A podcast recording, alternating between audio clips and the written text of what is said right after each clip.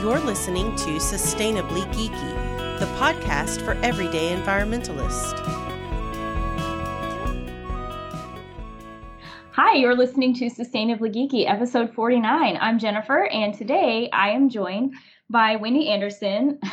She is a spatial ecologist with Texas Parks and Wildlife. And we're going to be talking about her job um, with Texas Parks and Wildlife as a scientist um, and I thought it'd be interesting to have someone on who uh, does work in the field. Um, we talk a lot about the environment and the research that scientists come up with, but we don't really talk about the tools that they use and how they come up with this data. So um, we've got a real life scientist with us today, and we're going to learn how uh, the magic happens. So, um, Wendy, can you kind of start by, you know, telling us a little bit about yourself, how you how you got um, where you are, what your background is? Yeah, thanks, Jennifer. I'm so excited to be on the show. So, um, I just wanted to give a little bit b- background from myself. So, as you said, on my payroll sheet, um, it actually says I'm a spatial ecologist for Texas Parks and Wildlife, and I am in the landscape ecology program, which is in the administrative and research side of the wildlife division. But whenever I tell people that I'm a spatial or sorry, a GIS specialist, they kind of look at me strangely and they don't really understand because what is GIS? What does that mean? What does a specialist in GIS do? What does that have to do with plants or wildlife or parks? And they just kind of quiet, they get quiet and they don't understand and they don't ask any more questions. If they do know what GIS is, they'll often say, Oh, yeah, you're a cartographer. And then they imagine me with like a cute little safari hat, a quill in my hand, and like a spyglass, um, which is not the case at all. Um, Indiana Jones, basically. Yeah. um, so, also, in addition to that, whenever I tell people that I work for the landscape ecology program, they assume that we study which landscaping plants would be best sold at local Home Depots. And that couldn't be further from the truth. And so, usually, instead of saying I'm a GIS specialist, I usually tell people that I'm a spatial ecologist. So, in the simplest terms, I analyze ecological data. And my science deals with the science of where. And uh, let's see, let's talk about my job if that's okay for a second. yeah, uh, sure. so, my work right now involves taking all sorts of different data that is important ecologically from soils data to precipitation to land cover to temperature around the year to elevation to plant community information to locations of streams. And we use all of this data to monitor and model the ecosystems of Texas from coast to coast, border to border. So, in our program, the Landscape Ecology Program, we provide ecologically focused geospatial data for state and federal agencies, as well as the public. And our our team incorporates these ecological principles our field data collection, our advanced GIS technology, remote sensing techniques, and we also develop user friendly apps to monitor the landscape and promote conservation planning. So it sounds pretty geeky like this show. yes, exactly. Yeah. that's, that's perfect then. So um how did you end up in this job? Like like what what made you decide to, to pursue this route or did you just kind of discover it in in your studies and along the way? Yeah so you were saying before that you kind of went a roundabout in your career and i would say that i kind of went in a roundabout career to get to where i am today. Um, i would say i grew up in the suburbs. I don't come from a natural resources background or family, but I did watch a lot of FernGully as a child. And I developed a really strong love for the outdoors and nature and bugs and birds. Um, I never thought that there was a career in that. Um, so let's see. Um, oh, when I was in high school, I remember there was a distinct moment. I was in an AP biology class, and I hope that my teacher eventually listens to this episode because it, it, would make him laugh. We were watching Planet Earth, and there was a segment on um, snow leopards. And in the segment, they talk about how there were these scientists and conservationists who devoted their entire life career to conserving the species. And I, it blew my mind that these people could get paid to be outside looking at snow leopards and saving the world. Like that was in, an incredible moment for me. Um, so I knew I wanted to do biology, but I didn't really know how to get there. I was just like, well, I'll just go to school for mm. biology.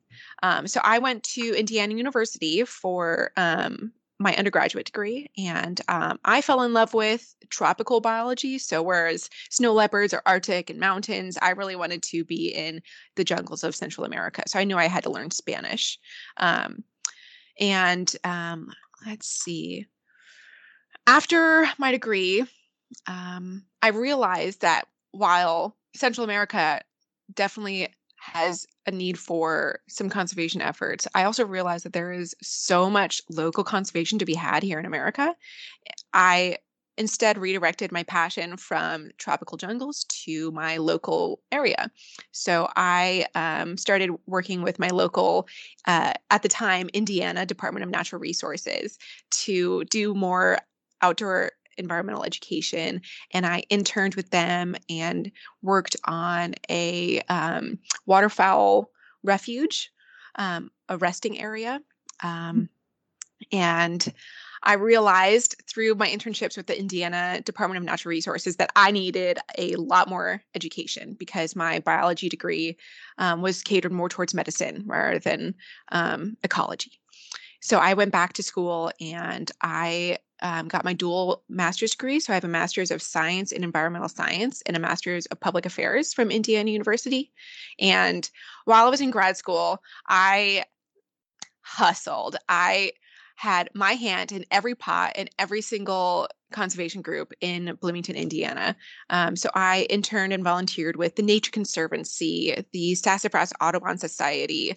I managed a fish and crayfish lab. I managed a uh, grassland restoration and ecology lab. I did research on dark-eyed juncos. Um, I did conservation for uh, urban woodlands, and um, I just tried to get as much experience as I could so I could be the best candidate for an environmental science job. And so my mission at that point in life was if I couldn't get straight A's, then I will be the most well rounded, most experienced person I could possibly be. And uh, I guess I didn't really answer how I got here um, with Texas Parks and Wildlife. But uh, when I was in Indiana, there was one winter where um, it was 2015. There was a negative 40 degree wind chill. Ugh. Yeah, it was it was awful. And we were doing field work and we were picking insect larvae out of detritus, so packed frozen um, packs of leaves with our bare hands. And after that, I was like, I'm getting out of the Midwest. I'm going back to Texas. So I made sure that after I graduated, I um, applied for a lot of jobs and um, got a few um, offers and ended up taking a job with Texas Parks and Wildlife as a botanist at the time. Okay. That's an interesting uh, route. So, so then you ended up um, doing that and, and I guess uh, kind of working your way into this position? Yeah, so it was a botanist with the landscape ecology program. Um, this botany job was was really great. I've really appreciated my time as this botanist. So it was 100% travel, 100% field work, and I studied and looked at and researched where plants were in Texas, um, and specifically we were monitoring where plants were when and in what grasslands. So we were specifically interested in grasslands of Texas.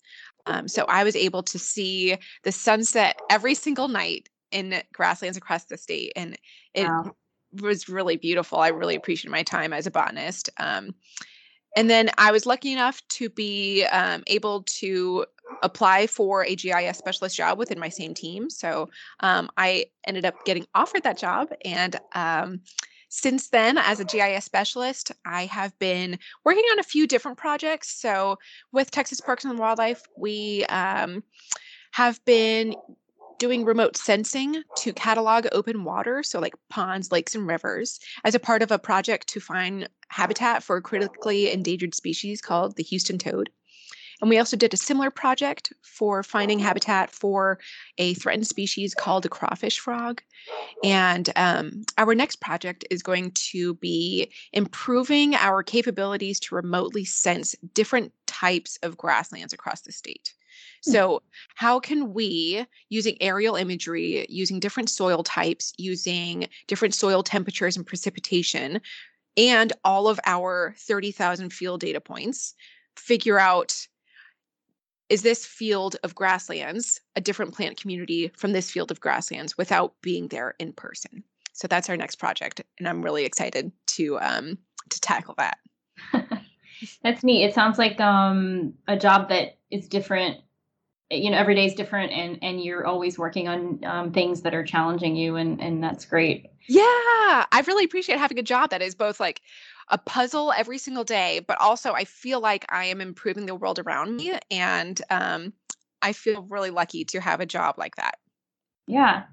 Well I, am glad you shared all that because um, i'm always interested in hearing how people get where they are because very rarely do we end up in um, the field that we go to school for these days it seems like um, we were talking before the show and i you know was saying i have a bachelor's in history but i went um, and worked in higher ed and then i worked in uh, communications and then economic development and now i am back in school in a geography program. So um, you know it just goes to show that one you don't always end up on the path you you think you're going to be on or two um, sometimes you know you, you can get into um, a position by starting out somewhere else and kind of uh, learning on the job and, and getting those skills um, because that, i mean my last couple jobs that's that's what happened you know i kind of learned as i went or i volunteered and i end up learning the things i needed so um, I, I, say all that just to kind of encourage people out there um, who may be kind of lost or trying to figure out what they're doing. I'm one of them at the moment.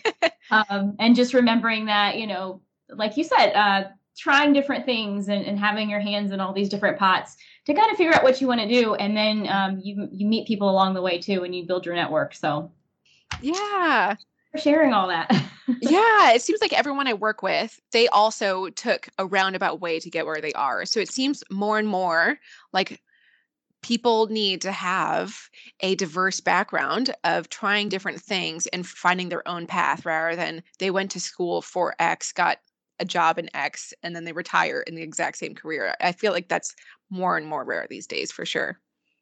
Yeah, it's funny. I was actually having this conversation with a group of people earlier, earlier about how many skills you you need these days that are not seemingly not even related to the workforce like coding is something that they say oh that's that's a skill that everyone's going to need you know or, or already should should know um, and you know i had to learn graphic design and like little bit of web design in my last job things that i never you know thought about never had any interest in but like you just never know um, but those things can also you know serve you down the road for another job or another opportunity so um, so speaking of, you know, skills and tools that you need to kind of um, move ahead or do different different kinds of work, um, what are some of the tools that you use to help you communicate the data that you guys collect and other important information?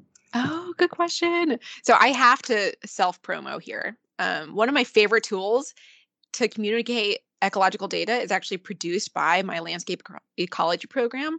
Um, I wish I could talk about it for the entire hour because it really needs the entire hour to talk about it, but it is called the Texas Ecosystem Analytical Mapper, which I'll just talk about as TEAM from now on. So, TEAM is a free, user friendly interactive mapping tool to assist people in understanding Texas habitats. And so it is used by both professionals in the field, landowners, land managers, master naturalists. Um, it is a really fun way to figure out where you are in this world, what is happening ecologically around you. So I use it all the time when I'm hiking so I can when I'm out in the field, if I'm out in a forest or on a trail, I can figure out what ecosystem am I in? What is the dominant plant community? What kind of plants should I expect to find here? What's happening with the soil? What is how does the soil interact with the plant species? So it's a a, a fun tool to just figure out the world around you. So that's that's my favorite one and I'm biased because I work on it and I present on it, but I think it's really cool. Yeah, is that Uh, just in Texas though? It is just limited to Texas, um, but I believe other states are.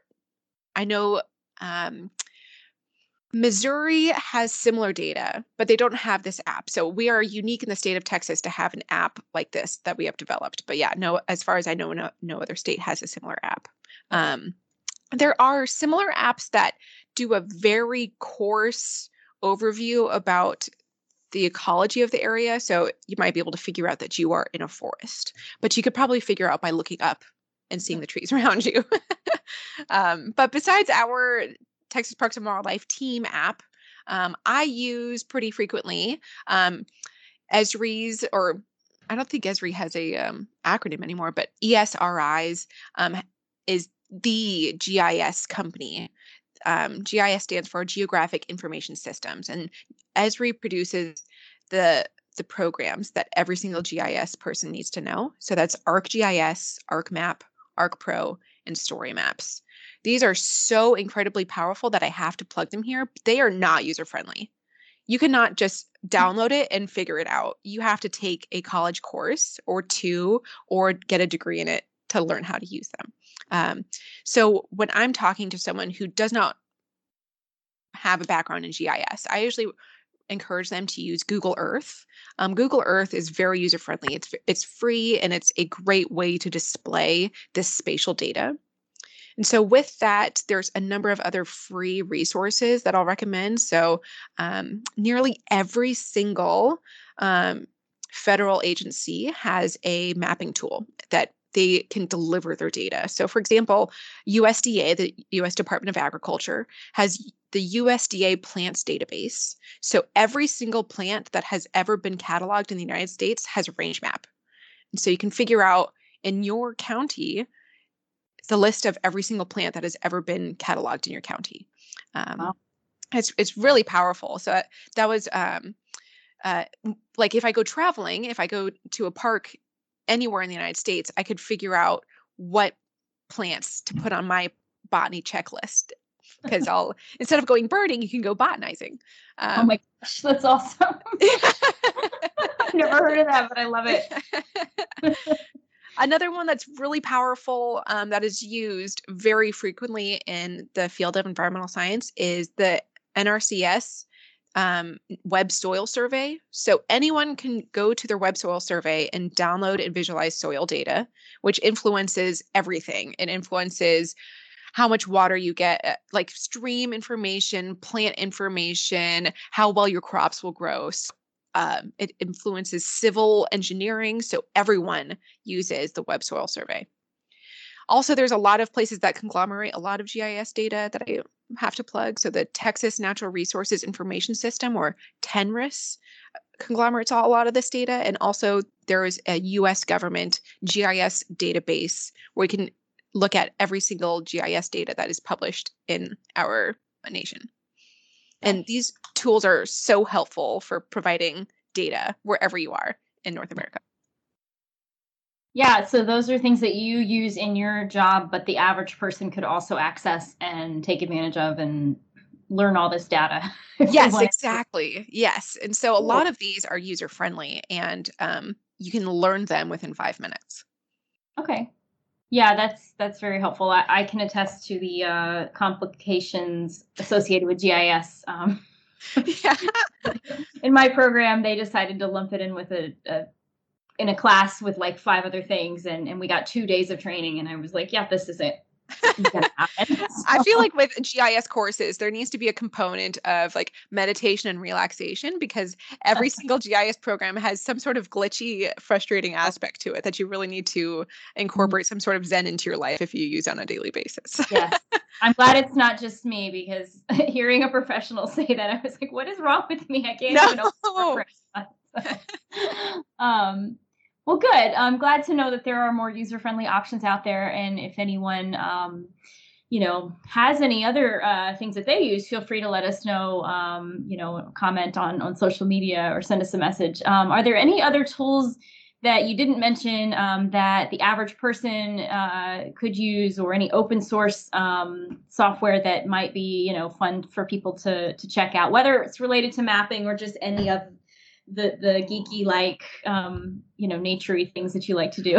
Oh good. Oh um there's so many things i want to plug here so uh, sit down and relax. Um so there is a program called QGIS I personally don't have a lot of experience with it, but for nonprofits, for individuals, this is a free open source software that lets you display, visualize, and analyze GIS information.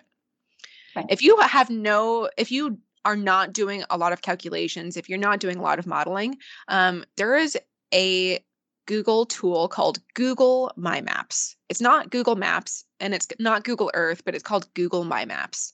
And it's a really handy tool to create visual data. So I actually made a map on Google My Maps that I share with people whenever they visit Austin because I live in Austin. And if you are familiar with Austin, there's a lot of things to do and you can't figure out what should be a priority when you're here as a tourist. So I made a map of every park, their reviews, all the best swimming locations, the best barbecue locations, and the best indoor activities for wow. the Austin area. And so I send that off to people and then they can look it over in a much easier format than reading 50 million different articles. Well, if you don't mind, we can we will link to that in our show notes if you're willing to share that with our listeners. Great. Yeah, I would love to. Cool. So so these are things that you can do for fun or if you wanted to do more formal like project or or um, official report or something even um, they, they're kind of made for everybody it sounds yeah. like yeah oh and i have one more that i need to plug um, yeah. It is so powerful that everyone in the entire world should be using on a daily basis. It is called iNaturalist. Um, mm-hmm. iNaturalist is a crowdsourced um, citizen science data collection tool. And within this citizen science data collection tool, it has machine learning to identify species in your pictures. So with with iNaturalist, you can take a picture of a plant leaf and it will give you the species and it is actually pretty accurate. And um, so if you're trying to learn more about mushrooms plants birds wildlife around you and you don't have any field guides this is a really free uh, a, a really awesome free tool to be able to improve your identification skills while at the same time providing data citizen science collected data for scientists to use in conservation yeah, I've used that app a couple times to like identify something like what is this weird looking bug or yeah. flower that is it's but but it even does it like in weird um times of a plant's lifespan like not when it's a pretty flower but when it's like completely you know died and it's a stalk with seeds or something you know like like the, the, the randomest things that you wouldn't think it could identify like certainly it's about to fall over dead but sometimes it you know like people know how to identify just based on that. And you found it was it was pretty accurate? Yeah for the most part. There's been a couple things that like i didn't get any hits on but sometimes it's like the picture quality or it's hard to get you know the thing you're trying to actually identify with everything behind it so you can't always like zoom in on it yeah. Because um, nature, you know, like, yeah, lots of green. um, but yeah, apps like that are really cool. How do you feel about apps like AllTrails or other mapping apps that people use to to hike and explore? Are those pretty accurate, or are they uh, so, problematic? Anyways? yeah, that's a really good question. So I um I have used a few of these apps before, um, but I have found that a lot of the best features are behind a paywall. And I understand that this create this this type of mapping mapping effort is expensive and you can't just give it out for free if you're a private agency but also i'm sad that trail information and trail reviews aren't uh, publicly available so um, i wish that there was mo- what was that just going to say it makes nature less accessible to a lot yes. of people yes yes so i really wish that this was free widely available data that was easy to use rather than behind a paywall. Um, that's my only gripe with that. Yeah, no, that's that's fair, and and unfortunately, we live in a capitalist society, and people want to make money, and I guess also need to get paid. So yeah, um, that's understandable. But uh, yeah, hopefully a lot more of these free, you know, programs come online and people can um, take advantage of those as well. Because honestly, you know, if I'm hiking, if I have a decent signal, Google Maps uh, is pretty accurate when it comes to trails and things like that anymore. So sometimes, you know, it'll still direct you to like turn into a lake if you're driving. Yeah. but it's, it's getting better. So yeah, but it's amazing how far like on Google Maps, or I don't know, I don't have an iPhone, but I think on Apple Maps as well, you can see trail information on their their road maps, and so it's really mm-hmm. really handy. So you don't get lost in the woods. And everywhere in Austin now has a signal, so I've never been able to get lost in Austin. Um, so that's very very handy. You try. Yeah. Cool. Well, thanks for sharing all those resources. And we'll link to the apps and software that she mentioned in the show notes as well. So you can go back and, and pull that if you're not able to look them all up right now. Um, okay, so let's kind of, I guess, move on to talk about science in general. Um, you know, we, we hear a lot about the importance of science and um, the need for, for science education.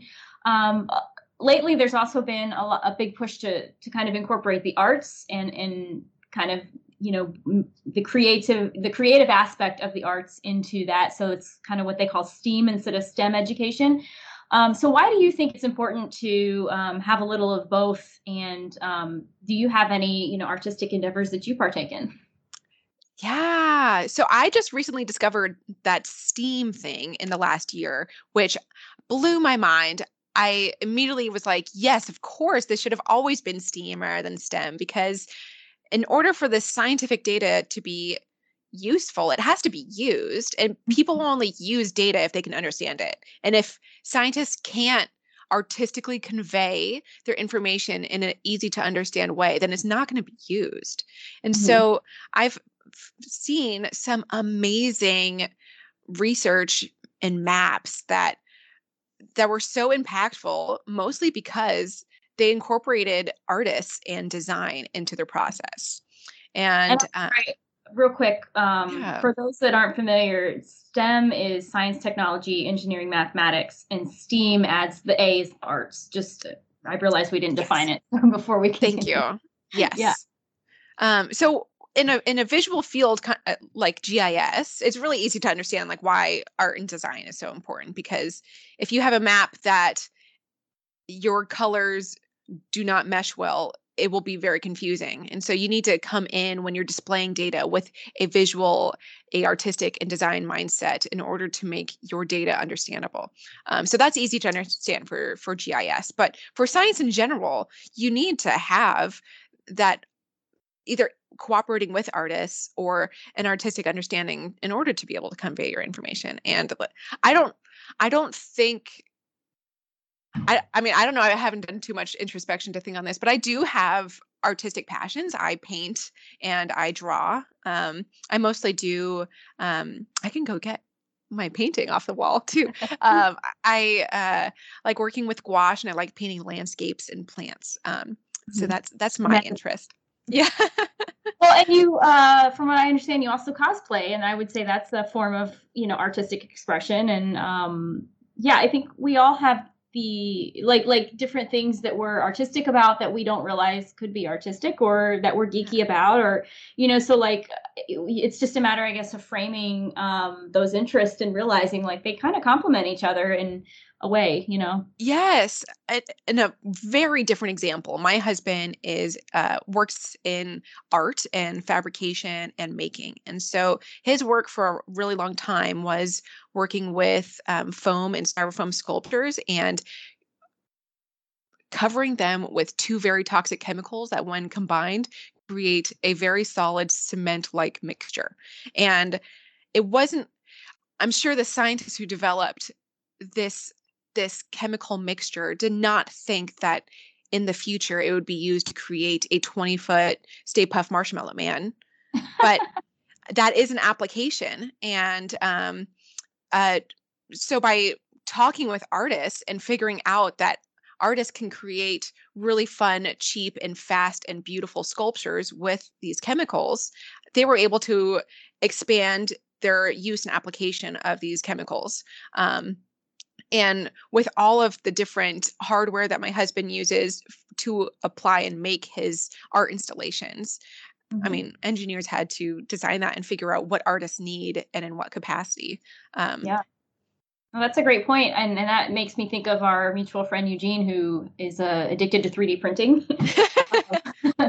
but that is, uh, you know, it's very mathematical because you're you're kind of coding the design into the system, but then it's also artistic because you're you're creating this thing that hasn't been created before or that's based on something in real life, and and it's almost like, you know, you're, you're sculpting it um, in a way. Um, but you're, yeah, it's it's a perfect marriage of arts and science, and um, I, I think people don't realize how much both are around us all the time, and it's important to, to kind of keep them side by side rather than always separate and distinct. You know?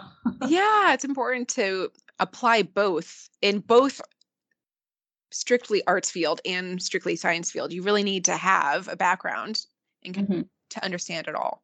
It's interesting too because um, this is the history nerd of me coming out, but like, you know, you think of the Enlightenment and, and people were very much both. They were poets and they were scientists and, you know, passed for science back then, but, um, you know, or they studied math and language and all these things. So it's interesting that um, how, how we kind of got away from that and, and wanted people just to specialize instead of um, really encouraging kind of cross pollination in those fields and everything. So hopefully we can kind of get back to that. It's still important to have specialization, but um, yeah, I think too much of anything is never a good thing. So yeah, that just makes me think about all of the different environmental scientists throughout history, the famous ones who started conservation movements based off of their writings and their mm-hmm their books and if if they had specifically written in technical terms and only published in in technical journals it probably wouldn't have started these cultural revolutions but mm-hmm. like um, rachel carson's silent spring if if she had instead just published that as an editor's note in ecology scientific journal would that have been an impact?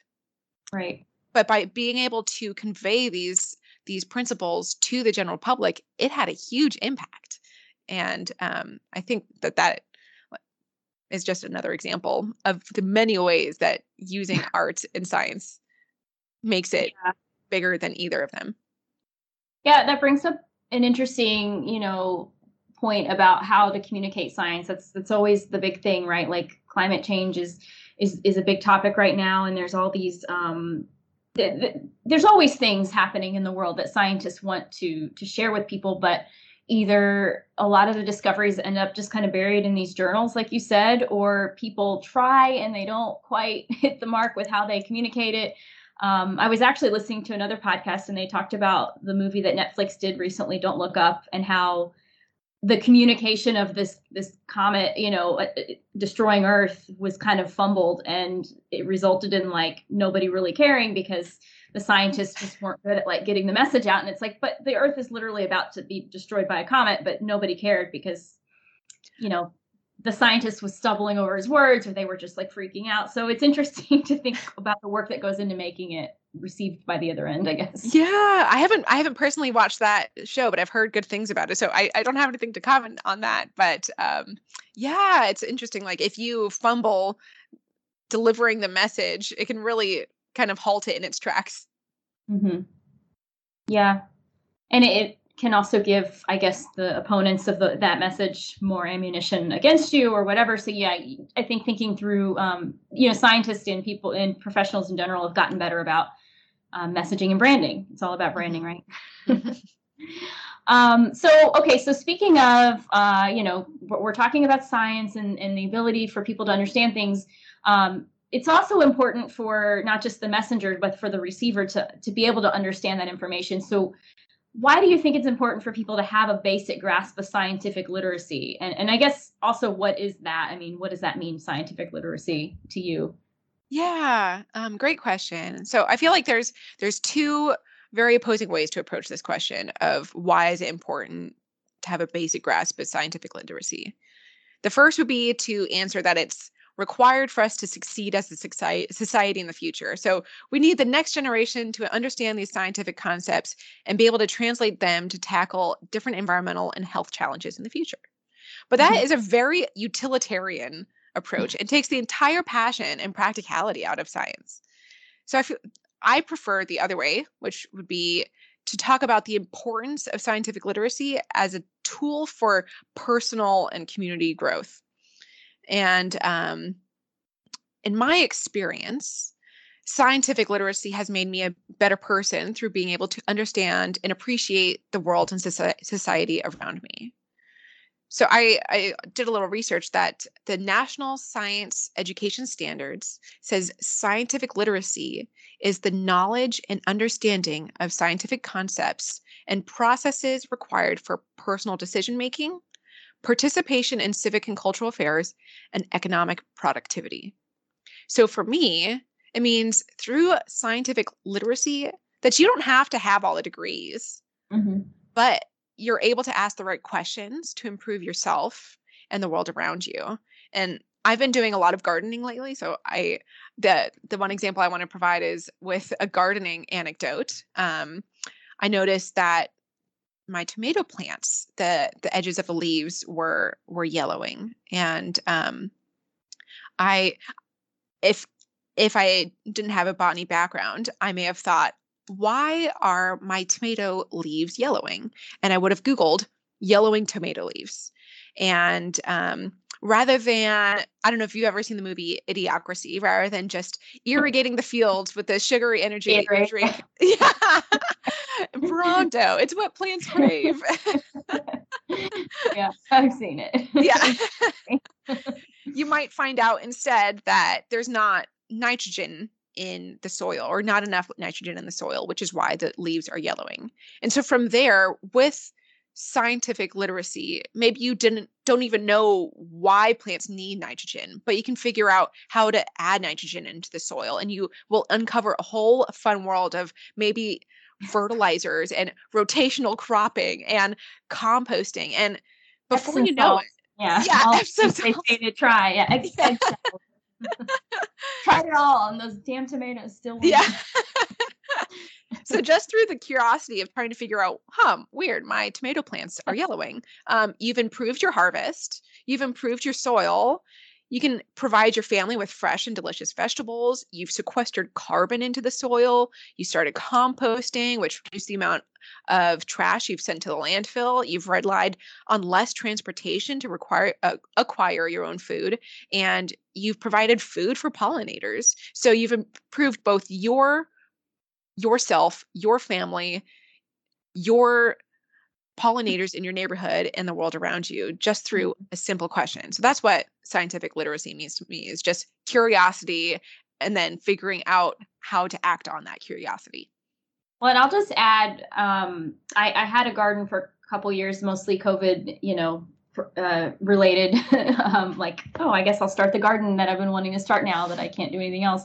But uh, I will say, like, to me, that is like the ultimate science experiment. If you're not a scientist, starting a garden is really cool because you can try all these things and figure out what works, what doesn't, why is this one growing and this one's not, or why are the bugs going to that one and not this one. So um, since since this is a science uh, themed show, I, I think um, if you're looking to maybe try your hand at something, a garden would be a fun little experiment, especially if you have kids, because like they are just amazed at the changes, you know, yes. and things that come to your garden um, magically. It's like they I don't know how they find it your tiny little spot of the world and like these these bugs and and birds just know where to find these few little plants you've planted i think it's amazing it is amazing and i love seeing kids faces when they're able to pull well I, will use my nephew as an example. My mom has this amazing garden, and I love seeing my nephew's face when he pulls a carrot out of the ground and then he can just wipe off the dirt and eat it. Like he's just so thrilled by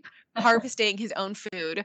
Um, I love to see it. Um, a couple of weeks ago, I did a wild edibles hike at a local state park. Mm. And it was really great. I love those hikes. Um, so at the beginning of the hikes, these kids, anywhere from literally a year old to 14 or 15 years old they're they're like their arms are crossed and they're like not interested at all they're like it's a saturday and i'm here for an educational talk no thank you and by the end of the talk they are picking up things and eating it and asking me if it's edible and they're asking what is this tree oh it's not edible but th- like it's they yeah. suddenly get so interested about the world around them and why this is growing here. Can I eat it? Mhm. I love to see it. I love to see it. yeah, it does seem like kids are like much more interested in trying new foods and, and eating their vegetables if they have a part in growing them. Um, yeah. They- They see where they come from, and it's not just this mushy thing in a can, but it's actually like I picked that and I planted that, and you know, like watered it for weeks and made it, you know, come to life. Like I think that's really cool, and it doesn't just stop with kids, but like it's great to ingrain those habits in them so young, and then they'll grow up to be adults that like doing that too. Hopefully. exactly. Yeah. Awesome. Well, any anything else you wanted to add? I know I kind of took us on a tangent there, um, relating to scientific literacy or just understanding, I guess, basic basic concepts of. Yeah. So I wanted to just reiterate with our with gardening and finding own foods and with applying the the technologies of past discoveries into making art and paint and sculptures that science is fun and it is all around us and there is infinite appli- applicabilities of science and by increasing our knowledge of the world around us it connects us to each other better. We're able to um i guess um talk and communicate ourselves in different and unique new ways and um, it makes us better people by being able to um, interpret science and use it in in fun unique ways. So that's that's my little blurb on science. Yeah, the only thing I would add to that, um, I think having scientific literacy and understanding the process of how scientists get to the the, the decisions or the the conclusions that they come to is important because um, sometimes scientists, you know, um, they well always they learn by by failing, right? Like you, you have a hypothesis and you you disprove it or you prove it right. So so sometimes when they're wrong, they learn from that, but that's the process of science that I think a lot of people forget is like you don't always get it right. Um, a lot of times you have to fail several times and you have to disprove your own hypothesis. Um, and so when people, you know, criticize, I guess, scientists for not getting it right every time, that's part of the literacy is understanding that, well, you know, we got to where we are today because they tried and tried and tried, and it took a lot of um, of attempts. So I guess hopefully that makes sense. Like scientific literacy is also understanding the process um, and understanding that it's an imperfect process, but that we're getting better all the time, and that the suggestions from the scientific community are always changing because the data is always changing. Yes, exactly. Um, by doing research and it not having stat- s- statistical significance, that is research and data in of itself. So um, even if it doesn't prove anything, it is meaningful. Right. Um, okay, well, I guess this kind of leads naturally for me anyways to the question of how do you think we get people excited about science again? Like how do you get people to want to be scientists or um, just, you know, excited to see progress in um, space travel or whatever, you know, cool thing is happening, time travel, I don't know. yeah. Um, so I, over the last two years, was in a leadership program. And throughout this leadership program, we had to tackle a project. And it was a pretty similar project. It was um, rather than how to get people excited about science, it was how to make wildlife and the wildlife field more relevant. Um, so, talking about relevancy in the wildlife field, how to make people who um, grew up and live in the cities appreciate um, the Texas Hill Country, or or um, how to um, make people appreciate the outdoors in general. Um, so, I feel that science, in order to get people excited about it, has to be a tangible thing. Like you said, with with NASA and launching uh, launching people off to the moon, you have to be able to go there, being able to see the rocket launch, and being able to look at the moon and go, "Wow, there's people on the moon. That is so cool." Um, and it has to kind of spark a sense of wonder. Um, so for wildlife, and what we found, you have to get people to fall in love with the natural world around them. You have to make sure that families establish their sense of place. Where are they? Why are they? What is the natural history of this place? Were there glaciers here? How did the glaciers affect the trees that are here um, uh, how do we fit into the world is something is just a natural step in the progression of falling in love with the world around you um, so something simple as noticing that cardinals arrive in the spring can cause an, a cascade of interest into birds, into ecology, into plants, which is literally what it happened to me um, and why I'm here today. Um, family and kids need to be able to see themselves in the people who are teaching this science. They need to be, know that they can be in their idol shoes someday and that the path has been paved and that it's possible. So I talked about getting kids interested in plants through wild edible talks because they can literally just grab a plant and put it in their mouth. Um, mm-hmm. I I love it when kids can eat dandelions for the first time. Um, or there's a, a, plant that grows here um, called common bedstraw, or I call it cleavers, but it is um, also called sticky willy or sticky weed. Um, so if you pick it up and throw it at someone, it will stick through clothing like Velcro. They just think that that is so funny. Um, and uh, there's um, some a, a, plant called the Texas prickly ash that will make your mouth go numb. Um, so just having giving ki- kids this these weird experiences um, mm-hmm. just lights up their world. Um, and I love it when they are asking, "What is that? And why does it grow here? And can I eat it?" Um, and I think that that sparks a curiosity in the world around them, not just in wildlife, but but in all science. So I hope that they can take that enthusiasm back into school and um, hopefully um, incorporate um, more scientific uh, education in their future. Yeah, yeah, you're um, spot on when you say people need to be able to see themselves in the field. Um, diversity is so important, and I think slowly that's getting better, but um, definitely there's always work to be done when it comes to representation and um, access in in the you know any field, but um, science Absolutely. especially. Yeah. Um, okay, so uh, for anyone that is excited about science and that does want to work in your field or as a scientist or researcher of, of any kind, um, what advice would you give them?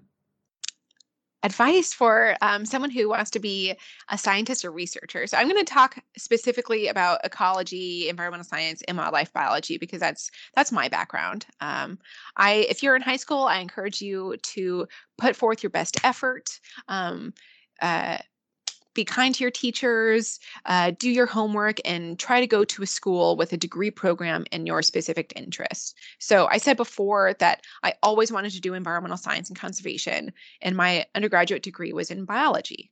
Um, it was a great degree. I uh, learned a lot, but it was focused actually on microbiology and not applicable to wildlife biology at all. Um, it was preparing us for medicine. So if I instead had gone to a school that actually had a wildlife program, I think I would have had a much easier time in getting to the field. So that being said, if you find yourself like I did at a school that doesn't have a specific wildlife or a degree of your choice, dedicate any available free time to volunteering or interning or working in your related field. It's important to get any experience at all. And if you can't get it in the classroom, go out and find it. Um, I would encourage students um, who are interested in in this to start research as soon as possible. If you find a professor at your school who does interesting research, email them and ask them if you can work or volunteer or research in their lab because I have found that researcher, researchers love it when students reach out to them and are enthusiastic about their work. And these researchers will do nothing short of helping the students succeed. So, through both volunteering in the field and working with researchers, you will find that these established professionals will work with you to help you achieve your goals and will introduce you to their network to get you jobs and get you where you want to be. And so, some um, advice, specific advice in my specific job is I would um, say that for those who are interested in natural resources, environmental science, wildlife, or ecology, is you have to know GIS. So, again, that was geographic information science. And knowing how to operate GIS software with all of its quirks and learning curves is an unspoken requirement of all environmental science jobs. So, every single job I have applied for, from internships to early career jobs to where I am now, suggested, quote unquote, suggested GIS knowledge, but did not require it, but with the presumption that they would not hire someone without GIS knowledge. So, I just wanted to encourage people to go to the appropriate school, get a get the degree that you want, um, and if you can't, um, make up for it with experience. Um, people like us, both of us, found our ways to where we are in different pathways, and it's never too late to start a new career. Yeah, and I will definitely um, you know reiterate what you said about networking the power of networking. I know people probably hear this over and over but it's true like who you know is important and you can do that through volunteering you can do that through formal associations and you know um, networking events but um, that could be what sets you apart from the competition. Um, that or knowing gis obviously if, yeah. if it's recommended quote unquote um, you'll already have a leg up so um, well, is there are there any other resources um, that you would share with our listeners who want to learn more about your field or just science, be, you know, becoming a scientist or researcher, uh, or anything we've talked about in general? yeah, so I want to recommend a, a, social media personality. I want to recommend a program, and I want to recommend a couple books. Um, Perfect. Um, so one of my favorite social media personalities right now um, is under the title Crime Pays, but Botany Doesn't. Um, hit, the guy who runs it, his name is Joey Santore, and he's on Instagram, Facebook, YouTube, and TikTok. And he describes himself, and I quote, this is not my description, but his description of himself a lowbrow, crass approach to plant ecology as muttered by a misanthropic Chicago Italian.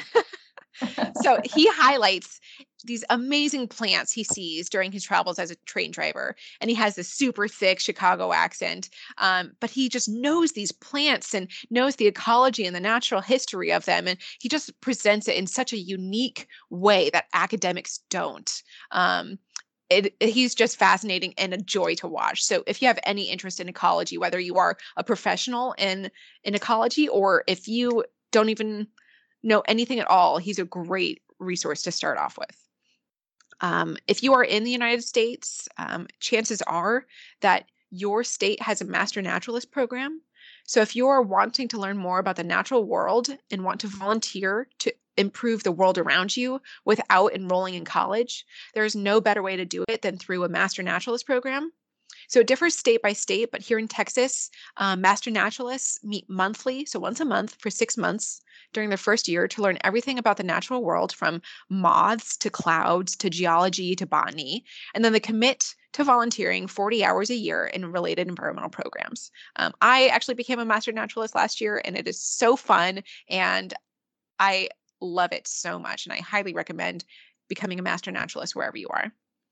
And the last two books I really want to recommend are Braiding Sweetgrass by Robin Wall Kimmerer, which I saw that you just um, did in your book club.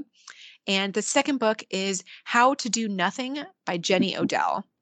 Mm. So, Robin Wall Kimmerer is an academic botanist and approaches botany through her lens as a Native American and as someone who also loves nature my favorite takeaway, which I read the book years ago, so this is one of the things that has stuck out to me, um, which you will have a different takeaway, but this is one thing that really stuck out to me was when she was doing her interview to get accepted into school to study botany, they asked asked her why she wanted to enroll. And she said, I want to find out why goldenrods and purple asters look so beautiful together. And the interviewer laughed, kind of mocking her. But this is like such a great example of scientific literacy. So she was mm-hmm. passionate and bewildered by these flowers that she found in her yard, which led her to think about why these yellow and purple flowers grew next to each other and why they look so beautiful together. And it turns out there's an ecological reason behind that. Um, mm-hmm. these flowers complemented each other and that they were attractive to bees and other pollinators. And so the beauty of these flowers started the question and the answer to it expanded her ecological knowledge. And now she's an academic professor in botany. Um, I love that book. It's my favorite book. I will recommend it to everyone. It is an amazing book. I read it a couple months ago, actually hiking through Ireland, which is so like mind-blowingly beautiful. So it was just like the perfect backdrop. But um her voice is just like musical and and she's so smart and everything she said was so just like you know enlightening so i i will second that for sure and she has a new book coming out next year apparently so oh um, good oh i'm so excited yeah, super That's excited. Um, the second book I, I will recommend um, is How to Do Nothing by Jenny Odell. It's um, about connecting more with the world around you. So, where Robin Wall Kimmerer is a botanist, Jenny Odell is an artist, but her art incorporates the art of wear. So, her art is about she takes snapshots of like stadiums and arranges them in a, a collection. So that's just an example of her art.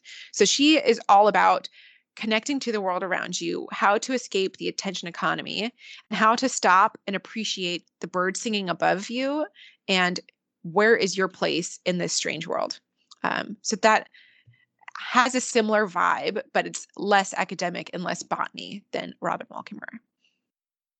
Still good life skills to have. Yes. yeah. Well, is there anything we haven't talked about this episode that you would want to throw in? Um, anything we didn't get to, or that maybe we skipped over?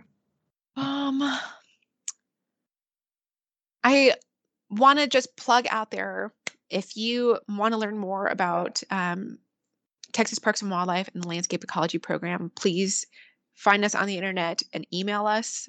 We want to help people understand more about the landscape of Texas. So um, read all of our information on our website. Um, I want to make sure that people um, feel uh, and uh, feel like they are welcome on our website and welcome into our our GIS knowledge, and that we want to interact with you. Yeah, and I'm a huge fan of Texas Parks and Wildlife. When I lived in Texas, I was an annual parks pass holder and um, took advantage of the the public lands as much as I could. So um, any state that you live in though i mean i think every state has a, a, park system. If not there's natural national parks and municipal parks regional parks. So um, get out there and kind of see what what is on offer because there's lots of cool programs. It's not just a park you know like like you said you do interpretive walks and you do um, all sorts of historical information. So there's a lot of fun activities. Yes. Um, well, we are going to move on to our Green Life hack. Um, this is the part of the show where we talk about a, um, item or an activity or something cool that we've discovered that can help us live more sustainably, and we want to share with our listeners. Um, so, Wendy, what is your Green Life hack for us? Oh, okay. I'm going to provide two if that's okay. Sure. Um, so I'm going to provide one that's personal to me. Um, so personally, I'm trying my best to escape the fast fast fashion industry. So oh. I choose to buy all of my clothes thrifted, but I also recognize that thrifting is getting more and more popular. So my favorite go to thrift stores are now pretty picks in. So I have started sewing my own clothing and I try to use natural fibers like wool and linen. So if you do buy new clothing, try to use natural fibers to reduce microplastics in our waterways that would otherwise be made from polyester clothing. Clothing, I know, is a personal choice and an expression of your personality. So this recommendation may not serve everyone, um, but I hope that uh, you make more choices in the future to uh, buy more sustainably sourced products. And my second one is I'm I'm sorry to drop this recommendation at the end of the episode because I feel like this could be a episode all of in itself, but I want listeners to start thinking about eating more locally. So simply, you could just start off by growing uh, locally or buying locally grown produce because it's fresher, tastier, and healthier. But I want listeners to someday maybe consider the possibility of incorporating fishing and hunting into your lifestyle. So, fishing and hunting provides funds for conservation efforts in the United States and is the best way to source local, organic, and free range food for your family. And it is the most sustainably sourced meat and protein you can get. Um, so specifically, if you're in the South, I encourage you to hunt feral hogs because they're invasive and they cause damage, and we hate them. what are uh, they? They reproduce like five generations a year or something insane. Yes. It's like God. With feral hogs, if you do not hunt 70% of the population every single year, they will increase in size. I have uh, been to some of the parks where they have torn up the ground and, and it's it's incredible the damage they do. Like you know the first time i saw it i had i didn't realize. I was like was there like did a truck get stuck in the mud? And it was yeah. no it's hogs. They they just tear up the entire ecosystem. It's it's awful. So yes. yeah. It's awful. So to learn more, um, please refer to your local state na- state's natural resources department, which would be happy to provide you with more resources to get you started. So um, I uh, thank you so much for uh, your your uh, podcast. Um, I really appreciate you having me on because I, you've had a lot of executive and CEO level um, people in sustainability and environmental sciences. So for me to come in as as a scientist mid-career, early career, um, to talk about how to get to become a scientist. That's really meaningful to me, and I hope that people listening can um, feel like my path may be a little bit more approachable than someone who maybe is an executive level. Um, so thank you so much for having me. Yeah, for sure, and and you know, but that's exactly it. We want to have everybody on the show to just show the different levels and and how people got because there's so many different journeys out there and and hearing um, how people can do different things um, that there's different options out there is great um, and circling back to your first life hack uh, fast fashion that was actually our last episode so if you're interested in learning more about that um, you can take a listen. We we actually did another one two years ago on fast fashion, so we did kind of an update last last uh, month. So, um, yeah, my green life hack um, to kind of go hand in hand with some of the stuff we've been talking about is just to uh, look into maybe like citizen science projects out there in your community um, a lot of times there's nonprofits that head those up as she mentioned there's master naturalist um, there's you know places like the natural the national wildlife federation or sierra club or or different places that do like counts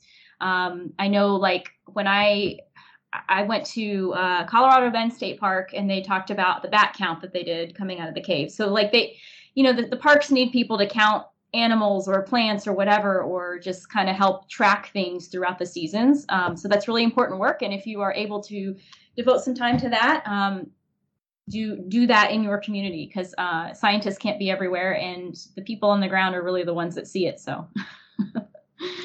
um, exactly yeah so thank you so much for being on and uh, sharing your knowledge and your your journey with us um, where can you be found online or uh, you know feel free to promote your, your organization whatever you want to promote here great wonderful so you can find more about our program by simply searching TPWD, so Texas Parks and Wildlife Landscape Ecology Program.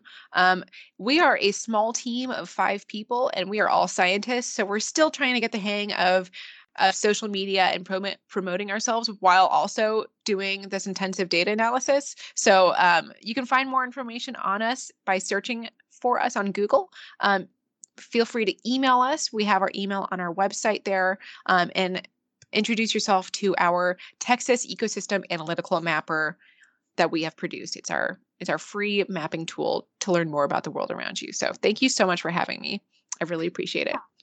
Yeah, thank you again for being on. Um, and you can find uh, me personally on Facebook, Instagram, and Twitter at Het's Gonna Be Me. Um, and you can find the show also Facebook, Instagram, and Twitter, also YouTube, and anywhere you listen to podcasts. So um, please subscribe if you haven't already. Like us, share us, give us a rate, five star rating, a thumbs up, whatever they let you do um, to promote us.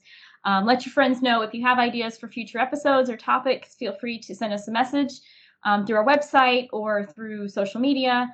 Um, and yeah, we'll take w- w- that's how we get a lot of our, our topics actually is people reaching out to us or saying, hey, have you thought about this person or this topic? So um, it's really fun because you get ideas that you never would have thought. Um, so um, again, Wendy, thank you so much for being on. Thank you all for listening and have a great rest of your day.